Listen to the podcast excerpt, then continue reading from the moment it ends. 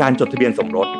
หลักในเรื่องของสินส่วนตัวสินสมรสหนี้สินร่วมกัน หลังจากการจดทะเบียนสมรสจะเป็นอย่างไร มาฟัง episode นี้กันครับ SCB Podcast You are welcome Be ready to get wealthy Presented by SCB Wealth สวัสดีค่ะ พบกับพวกเราและรายการ Tax and Law Made Simple วันนี้ดิฉันกมลชนกรามโกมุตอยู่กับดรสาธิตผ่องธัญญา ทีม Estate Planning and Family Office ธนาคารไทยพาณิชย์ สวัสดีค่ะพี่เอส สวัสดีครับคุณพลอย ค่ะ วันนี้เรามาคุยกันเรื่องที่เราให้คำปรึกษากับลูกค้า private bank มานานหลายปีแล้วอะค่ะ หนึ่งในคำถามที่ค่อนข้างจะมาบ่อยมาก คือเรื่องการเตรียมตัวแต่งงานของคนในครอบครัวลูกค้านะคะ หรือแม้แต่ตัวลูกค้าเองนะคะ ในแง่มุมของกฎหมาย ลูกค้าก็จะถามตลอดว่าเอ๊ะตกลงผมควรจะจดทะเบียนสมรสหรือไม่จดทะเบียนสมรสดี จริง ๆ ก็อยากจดนะ แต่พอไปคุยกับคนอื่นมาเนี่ย บางคนก็ติงนั่นติงนี่ว่าเฮ้ยจะจดหรอ ถ้าเกิดไม่จดมันเป็นอย่างนั้น ถ้าเกิดจดมันเป็นอย่างนี้นะ อะไรเงี้ยเดี๋ยวตรงนี้เราจะมาคุยกันวันนี้เรื่องนี้นะคะ แต่บอกไว้ก่อนว่าเรื่องนี้มันเป็นเพียงข้อพิจารณาทางกฎหมายนะคะ มันบอกไม่ได้ว่า ทางไหนดีกว่ากันทางไหนมีข้อเสียมากกว่ากันนะคะ มันเป็นสิ่งที่แต่ละครอบครัวต้องพิจารณากันเองว่าจดหรือไม่จดมันเหมาะกับครอบครัวเราแค่ไหนนะคะ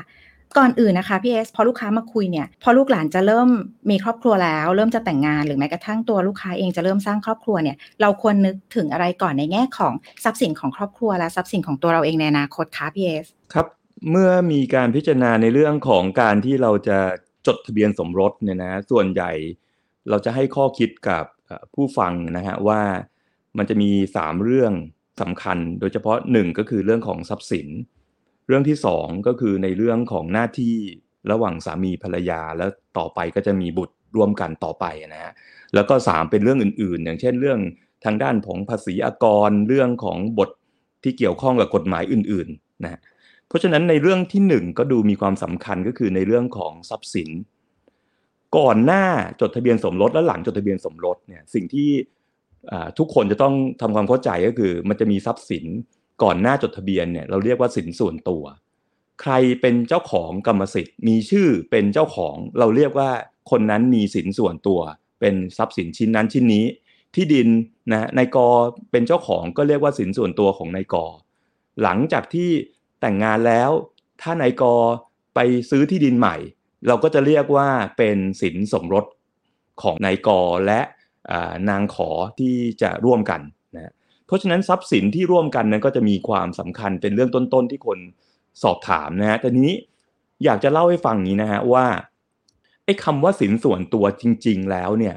นะซึ่งเป็นของคนใดคนหนึ่งเนี่ยแม้ว่ามาแต่งงานกัน ถ้าถือว่าทรัพย์สินนี้เป็นสินส่วนตัว ก็จะต้องเป็นของคนนั้นไม่ใช่เป็นของคู่สมรสนะฮะ ทรัพย์สินส่วนตัวนั้นเราหมายความว่าเป็นทรัพย์สินก่อนการจดทะเบียนนะฮะแต่มันมีความหมายอื่นประกอบด้วยก็คือ เป็นทรัพย์สินก่อนการจดทะเบียน เป็นเรื่องของการทำมาหากินส่วนตัว แล้วก็เป็นเครื่องแต่งกายของฝ่ายใดฝ่ายหนึ่งนะฮะแล้วก็เป็นเรื่องของในเรื่องของทรัพย์สินที่ได้มาจากการมรดก ทรัพย์สินที่ได้จากมรดกนั้นเป็นสินส่วนตัวเสมอ ไม่ว่าจะได้ก่อนหรือหลังจดทะเบียนสมรส แล้วก็เป็นเรื่องของทรัพย์สินที่เกิดจากการรับให้โดยเสน่หานะฮะก็จะเป็นเรื่องของสินส่วนตัวเสมอไม่ว่าจะได้ก่อนหรือหลังจดทะเบียนสมรส เพราะฉะนั้นมันมีสี่เรื่องนี้ที่ถือว่าเป็นสินส่วนตัว แต่ถ้าไม่ใช่สี่เรื่องนี้ก็จะถือว่าถ้าได้มาหลังจากการจดทะเบียนสมรส ก็จะถือว่าเป็นสินสมรสทั้งหมดนะตัวอย่างนะอย่างเช่น ในกอแต่งงานกับนางสาวขอจดทะเบียนสมรสเสร็จ นะฮะเรียบร้อยแล้ว ปรากฏว่าต่างฝ่ายต่างไปซื้อทรัพย์สินเพิ่มนะฮะหรือว่าไปมีรายได้ อย่างนี้จะถือว่าเป็นสินสมรสทั้งหมด สินสมรสทั้งหมด แต่ถ้าเกิดในกออย่างที่ผมบอกว่าในกอเกิดได้รับมรดกหลังแต่งงานนะจากคุณปู่คุณย่านะอย่างนี้ก็ถือเป็นสินส่วนตัวของนายกอยังได้อยู่นะครับยังได้อยู่ นั้นหลักของสินส่วนตัวและสินสมรสเนี่ยเราจะต้องทำความเข้าใจกันให้ดี สิ่งที่เป็นตัวอย่างเพิ่มอีกเรื่องหนึ่งอย่างเช่นอย่างนี้นะครับ ในกอเนี่ยนะหลังจากแต่งงานไปแล้ว ในกอเกิดอยากที่จะซื้อสลากกินแบ่งรัฐบาลนะในกอก็บอกว่าก็เอาเงินของตัวเองแหละนะครับเงินส่วนตัวเลยนะฮะไปซื้อสลากกินแบ่งรัฐบาลหรือหรือทำธุรกิจ ปรากฏว่าหลังจากนั้นเกิดโชค เข้าข้างนะครับสามารถถูกรางวัลที่หนึ่งหรืออะไรอย่างเงี้ย อย่างนี้ถือว่าการถูกรางวัลหรือผลได้เนี่ยจะต้องถือเป็นสินสมรสนะฮะถือว่าเป็นสินสมรสนะเพราะฉะนั้นเรื่องนี้จะต้องทำความเข้าใจว่าสินสมรสกับสินส่วนตัวต่างกันยังไง แบบนี้ครับ อืม เห็นภาพค่ะพี่เอสกับอีกตัวอย่างหนึ่งค่ะ ที่อยากลองคุยอะค่ะ ผู้หญิงผู้ชายมาอยู่ร่วมกันอะนะคะ แล้วก็ คู่นี้ตัดสินใจจดทะเบียนนะคะ แล้วก็เคุณพ่อคุณแม่ของฝ่ายชายก็ให้ที่ดินเปล่ามาที่หนึ่งนะคะ บอกว่าให้ลูกๆไปสร้างบ้านกันนะคะ เพื่อสร้างครอบครัวนะคะเขาก็สร้างบ้านกันขึ้นมาบนที่ดินมรดกตรงนั้นนะคะพ่อแม่ให้มานะคะ อย่างอย่างอย่างอย่างนี้นี่ไอตัวที่ดินแปลงนี้ก็แปลว่ามันเป็นสินส่วนตัวถูกไหมคะพี่เอสครับก็ในกรณีของการที่พ่อแม่จดทะเบียนการให้นะฮะ มาให้กับฝ่ายชายนะอย่างเนี้ยเราถือเป็นสินส่วนตัว ในบางนักกฎหมายหรือบางคนก็แนะนำให้ชัดเจนไปเลยนะฮะว่าตอนให้เนี่ยให้ระบุ ตอนให้ให้ชัดเจนว่าถือเป็นสินส่วนตัวของฝ่ายชาย แต่กฎหมายก็เขียนชัดเจนนะฮะว่าการให้โดยเสน่หานั้นก็ถือว่าเป็นสินส่วนตัวของผู้รับ แม้ว่าจะได้รับหลังแต่งงานก็ตาม โอเค เข้าใจค่ะพี่เอสงั้นพอเราอืมคุยกันถึงเรื่องสินส่วนตัวกับสินสมรสคร่าวๆไปแล้วเดี๋ยวเราจะมาคุยกันต่อถึงเรื่องเออพอจดทะเบียนสมรสแล้วเนี่ยมันมีสิทธิ์อะไรเกิดขึ้นบ้างนะคะ เดี๋ยวคุยให้ฟังว่าพอหลังจากจดทะเบียนสมรสแล้วนะคะ เรื่องแรกเลยก็คือเรื่องเออค่าอุปการะจากชายอะนะคะ กฎหมายให้ให้หญิงมีสิทธิ์เรียกร้องค่าอุปการะจากชายได้ แต่ทั้งนี้ทั้งนั้นต้องเรียกร้องตามสมควรกับฐานะนะคะ อย่างเช่น ถ้าเป็นเอ่อชนชั้นกลางธรรมดาเนี่ยจะไปบอกว่าเฮ้ย หลังจดทะเบียนสมรสสามีต้องโอนเงินให้ฉันเดือนละแสนอย่างนี้ อันนี้ก็ไม่ใช่นะคะ มันมากเกินไป เรียกว่าไม่ได้สมควรกับฐานะนะคะ กรณีที่ 2 ก็คือทรัพย์สินหลังจากที่ได้มาคือที่เบสคุยไปแล้ว ก็จะถือว่าเป็นสินสมรสนะคะ แล้วก็สิทธิ์ในการได้รับมรดกของอีกฝ่ายหนึ่งนะคะ ในกรณีที่เป็นเสียชีวิตแบบไม่มีพินัยกรรมนะคะ ถ้าฝ่ายใดฝ่ายหนึ่งเสียชีวิตเนี่ยจะต้องมีการแบ่งสินสมรสครึ่งหนึ่งนะคะ คู่สมรสที่มีชีวิตอยู่จะ ค่อยแบ่งมรดกจากส่วนที่เหลือ คือแบ่งสินสมรสออกไปก่อนครึ่งหนึ่งนะคะ เป็นคู่สมรสได้ไปนะคะ แล้วในส่วนที่เหลือเนี่ยคู่สมรสก็ยังมีสิทธิ์ได้รับมรดกจากกองมรดก เสมือนเป็นทายาทชั้นลูกนะคะ และที่สำคัญก็คือคู่สมรสได้รับยกเว้นตัวภาษีมรดกทั้งหมดนะคะ อันนี้คือประเด็นที่สำคัญนะคะ ประเด็นถัดไปคือประเด็นลูกที่เกิดจากการ แต่งงานแบบจดทะเบียนนะคะ ลูกจะถือว่าเป็นบุตรโดยชอบด้วยกฎหมายของทั้งสองฝ่ายนะคะ ไม่ต้องมีการไปจดทะเบียนรับรองบุตรใดๆทั้งสิ้นนะคะ ถือว่าเป็นลูกของทั้งพ่อและแม่ของคู่นี้นะคะในเรื่องของอำนาจจัดการทรัพย์สิน การทำธุรกรรมบางอย่างเนี่ย โดยเฉพาะธุรกรรมกับเรื่องที่ดิน หรือเรื่องที่ต้องติดต่อธนาคารต่างๆนะคะ อย่างเช่น พวกขอสินเชื่อ ขายซื้อหรือจำนองพวกอสังหาริมทรัพย์นะคะ เรื่องพวกนี้พอมีการจดทะเบียนเนี่ย จะต้องได้รับความยินยอมจากอีกฝ่ายนะคะ ที่น่าจะคุ้นเคยกันดี คือมันต้องมีหนังสือเซ็นยินยอมจากคู่สมรสนะคะ ว่ายินยอมให้จำนอง ยินยอมให้ขอสินเชื่อ ยินยอมให้ขายประมาณนี้นะคะ กับกรณีสุดท้ายนะคะ เป็นกรณีที่ถ้ามีการก่อหนี้ร่วมกันนะคะ คู่สมรสจะถือเป็นลูกหนี้ร่วมจากทรัพย์สินที่ก่อขึ้นนะคะ แล้วก็จะต้องมีการชำระหนี้นั้นๆ จากสินสมรสก่อนแล้วก็สินส่วนตัวตามลำดับนะคะ อันนี้เป็นประเด็นที่เล่าให้ฟังในกรณีที่จะเกิดขึ้น ถ้าเกิดมีการแต่งงานแบบจดทะเบียนนะคะ แต่ถ้าเกิดเป็นการแต่งงานแบบไม่จดทะเบียนในแง่ของทรัพย์สินนะคะพีเอสมันจะเป็นยังไงคะ ถ้าไม่ได้จดทะเบียนสมรสนะนะซึ่งในช่วงหลังเนี่ยก็มีคนศึกษาแนวทางนี้ก็เยอะเหมือนกันนะฮะว่าหากไม่จดทะเบียนสมรสสมมุติว่านายกนางสาวขออามาทำธุรกิจร่วมกัน คือไม่ได้จดทะเบียนสมรสนะนะฮะแต่ว่ามีพิธีแต่งงานนะแล้วก็ญาติก็รับรู้ว่าเขาได้อยู่กันแล้วนะครับทำงานร่วมกัน เปิดร้านอาหารร่วมกัน เราจะถือว่าทรัพย์สินหรือรายได้จากการทำร้านอาหารนั้นเป็นกรรมสิทธิ์รวมกัน แต่ปัญหามันคือเวลาเอาไปฝากธนาคารเนี่ยบางครั้งไปฝากในชื่อผู้ชายบางครั้งไปฝากในชื่อผู้หญิง มันก็จะพิสูจน์ยากมากเลยว่าตกลงที่บอกกรรมสิทธิ์รวมกันเนี่ยแล้วอันไหนเป็นเงินของใครกันแน่ คือจะหารสองเนี่ยจะหารโดยใช้ทรัพย์สินส่วนไหน อันนี้เป็นเรื่องยาก แล้วบางครั้งเนี่ยสมมุติว่าฝ่ายชาย หลังจากแต่งงานไปแล้ว แต่ไม่ได้จดทะเบียนสมรส ฝ่ายชายก็จะมีเรื่องของการลงทุนในหุ้น แล้วมีกำไรมหาศาลฝ่ายหญิงนั้นไม่มีความเข้าใจในเรื่องหุ้นเลย สมมุตินะอันนี้แค่สมมุติ ฝ่ายหญิงก็ไม่ได้ร่วมลงทุนอะไรเลย ฝ่ายชายก็จะเห็นว่าการที่เกิดกำไรนั้นเป็นเรื่องของสิ่งที่เขาลงทุนส่วนตัวนะฮะอันนี้ก็จะเป็นเรื่องที่ทำให้ฝ่ายหญิงนั้นค่อนข้างจะมีส่วน ในการเข้ามามีผลต่อทรัพย์สินฝ่ายชายได้ยากมาก เรื่องต่อมาก็คือหากไม่จดทะเบียนสมรสเนี่ยข้อข้อหนึ่งที่คนกำนึงถึงก็คือเรื่องหนี้ฝ่ายชายไปกู้เงิน อย่างเช่นลกตัวอย่างเดิมก็ได้ ลงทุนในหุ้นแล้วมีการกู้แบบประเภทบัญชีมาจิ้น เพื่อมาลงทุนในหลักทรัพย์ โดยการก่อหนี้ด้วยนะครับทำให้ผลตอบแทนในกรณีกำไรนั้นสามารถจะได้ผลตอบแทนที่สูงขึ้นมาก โดยการกู้ยืมนะ หลังจากนั้นเนี่ยนะก็จะพบว่าถ้าสมมุติว่าไม่สามารถชำระหนี้ได้หนี้นั้นก็จะเป็นหนี้ของฝ่ายชายเท่านั้นนะฮะไม่ได้เกี่ยวข้องกับฝ่ายหญิงเป็นต้น ก็แปลว่าไม่ได้จดทะเบียนสมรสนะอีกฝ่ายก็ไม่ต้องมารับรู้หนี้ของอีกฝ่ายนั่นเอง แล้วอีกเรื่องหนึ่งของการไม่ได้จดทะเบียนสมรสนั้นคนก็อาจจะไปนึกถึงว่าอ้าวแล้วถ้าสมมุติว่าไม่ได้จดทะเบียนสมรสกัน แล้วฝ่ายหนึ่งเสียชีวิต อีกฝ่ายหนึ่งก็ไม่ได้มรดก นะอันนี้จริงหรือเปล่าคำตอบก็คือโดยภาพมันก็เป็นอย่างนั้น เพราะว่าเราถือว่าการไม่ได้จดทะเบียนสมรสอีกฝ่ายหนึ่งก็ไม่ใช่ทายาทของอีกฝ่ายหนึ่งนะอย่างเช่น ถ้าผู้ชายเสียชีวิตนะฝ่ายหญิงไม่ได้จดทะเบียนสมรส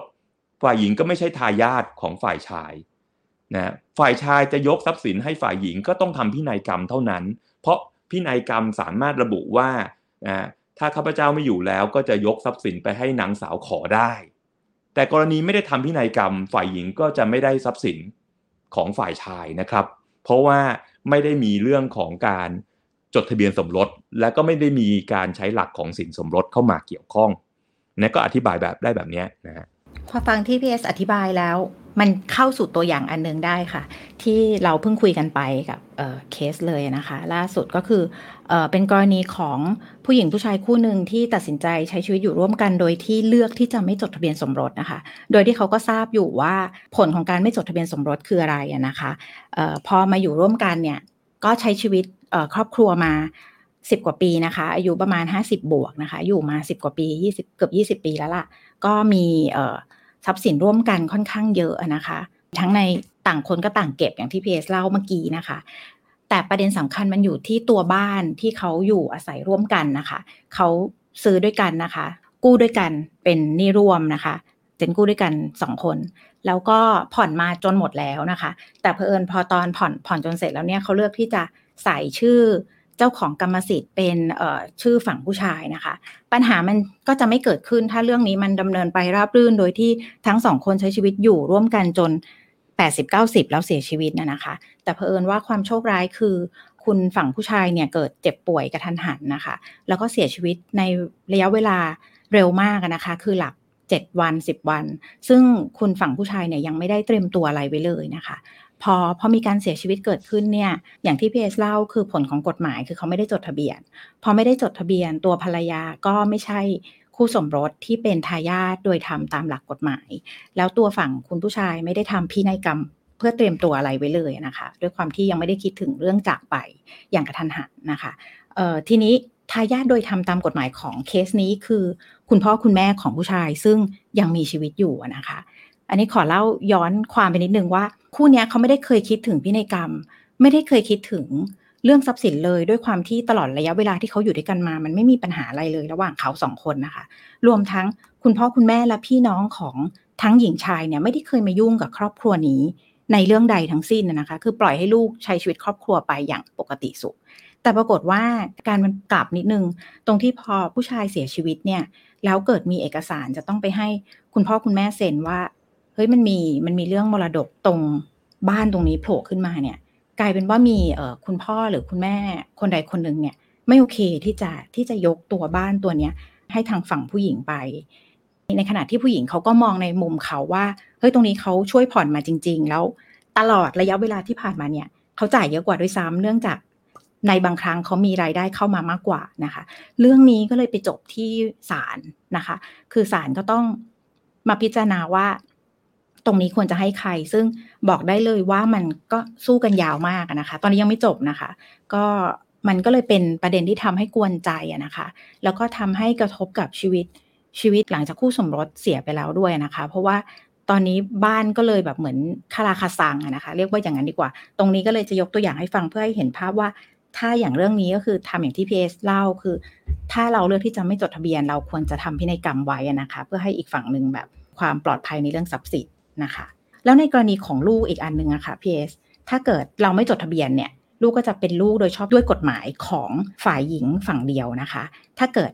ฝั่งคุณแม่อยากให้ลูกเป็นลูกโดยชอบด้วยกฎหมายของพ่อด้วยเนี่ยทั้งพ่อและแม่นะคะ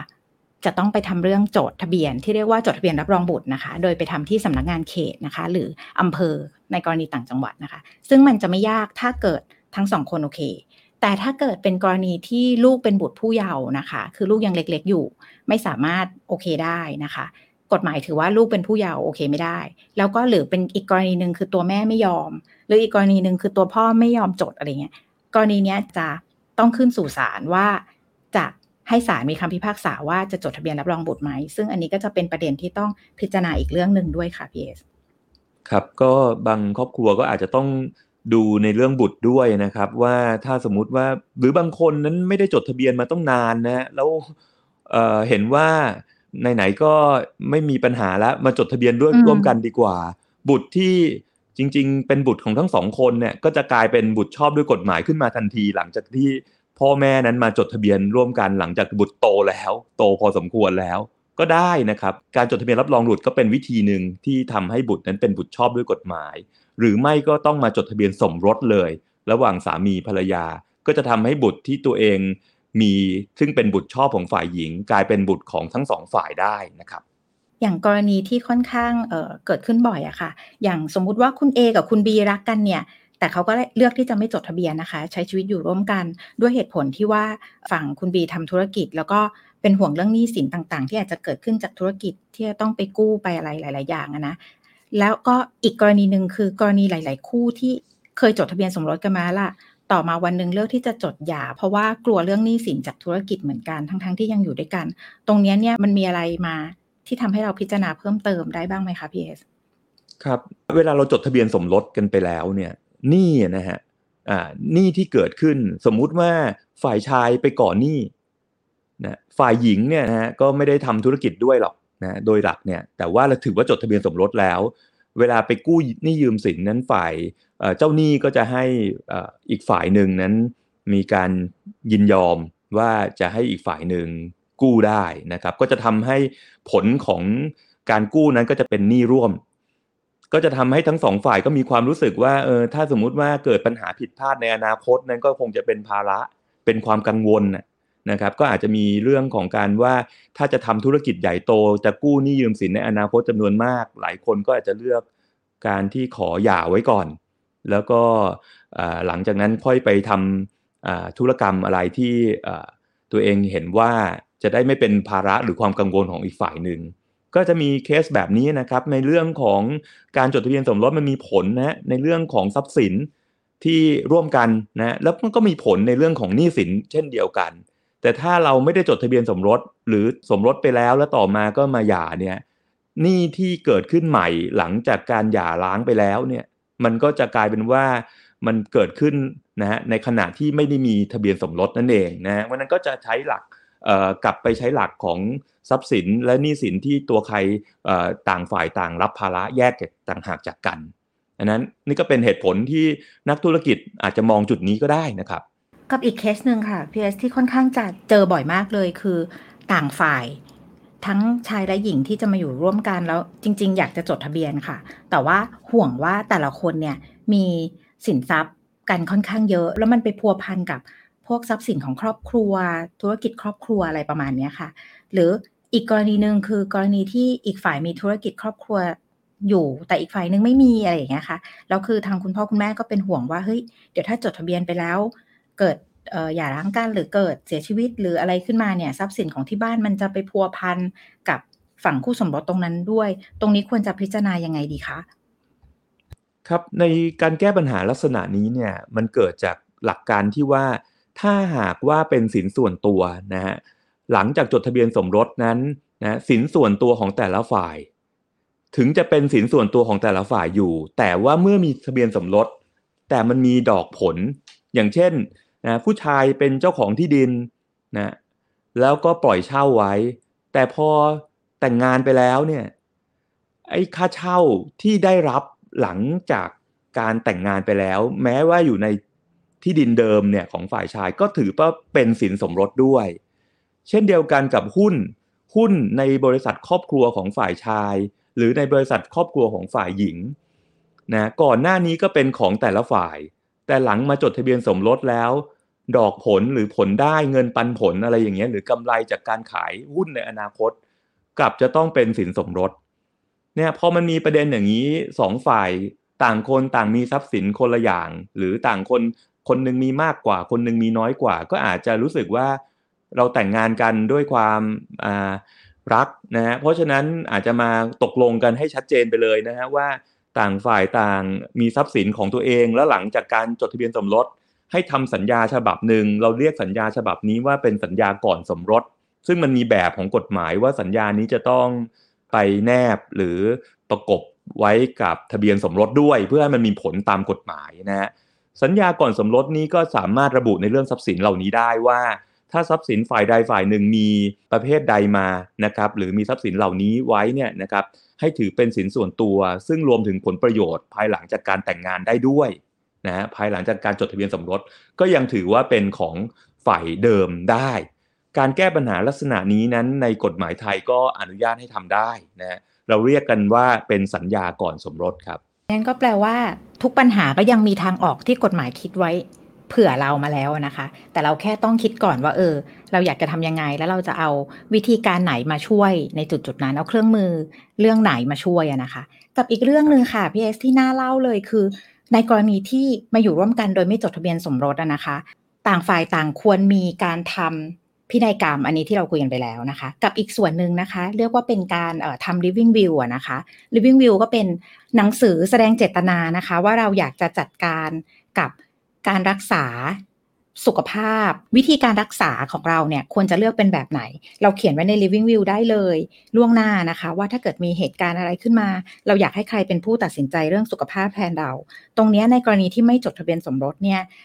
ต่างฝ่ายต่างควรตัดสินใจนะคะ แล้วก็ทำตัว living will ไว้ด้วยนะคะ เขียนไว้เลยว่า ถ้ามีกรณีที่เราหมดสติไป ไม่สามารถตัดสินใจด้วยตัวเองได้ว่า อยากให้คุณหมอจัดการกับร่างกายเราต่อไปยังไงเนี่ยเราควรเขียนไว้เลยว่าอยากจะให้คู่ชีวิตเราที่อยู่กับเราเนี่ยเป็นผู้ตัดสินใจแทน หรือจะให้คุณพ่อคุณแม่เป็นคนตัดสินใจแทน สามารถเขียนได้ทั้งหมดนะคะ ก็อยากฝากตรงนี้ไว้ด้วยค่ะ พีเอสมีอะไรเสริมในเรื่องนี้ไหมคะ ในกรณีบทสรุปของวันนี้ที่อยากจะฝากถึงทุกท่านนะครับ ในเรื่องของ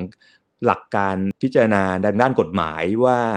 เราควรที่จะจดทะเบียนสมรสหรือไม่จดทะเบียนสมรสเนี่ยนะก็ต้องยอมรับว่าการจะจะจดทะเบียนสมรสนั้นเป็นเรื่องของการที่ปฏิบัติในแง่ของการทำให้กฎหมายนั้นมีผลต่อหน้าที่ระหว่างสามีภรรยา กรณีมีบุตรก็มีหน้าที่ต่อบุตรนะแล้วก็มีเรื่องที่สำคัญอีกเรื่องหนึ่งคือเรื่องทรัพย์สิน ระหว่างสามีภรรยา การแบ่งระหว่างทรัพย์สินส่วนตัว แล้วก็สินสมรส นอกจากนี้บางครั้งการจดทะเบียนสมรสก็อาจจะมีผลเพิ่มเติมในแง่ของกฎหมายภาษี อย่างเช่น การจดทะเบียนสมรสก็สามารถจะหักค่าลดหย่อนบุตรได้นะครับ การจดทะเบียนสมรสก็สามารถที่จะหักค่าลดหย่อนคู่สมรสได้ แล้วก็มีผลต่อภาษีการรับมรดกนะว่าถ้าสมมุติว่าเราส่งมอบมรดกให้กับคู่สมรส คู่สมรสก็ไม่ต้องมีการรับภาระภาษี การรับมรดกแต่อย่างใดนะครับ เพราะฉะนั้นบทสรุปของการที่จะจดทะเบียนสมรส หรือไม่จดทะเบียนสมรสนั้นก็เป็นทางเลือกนะครับที่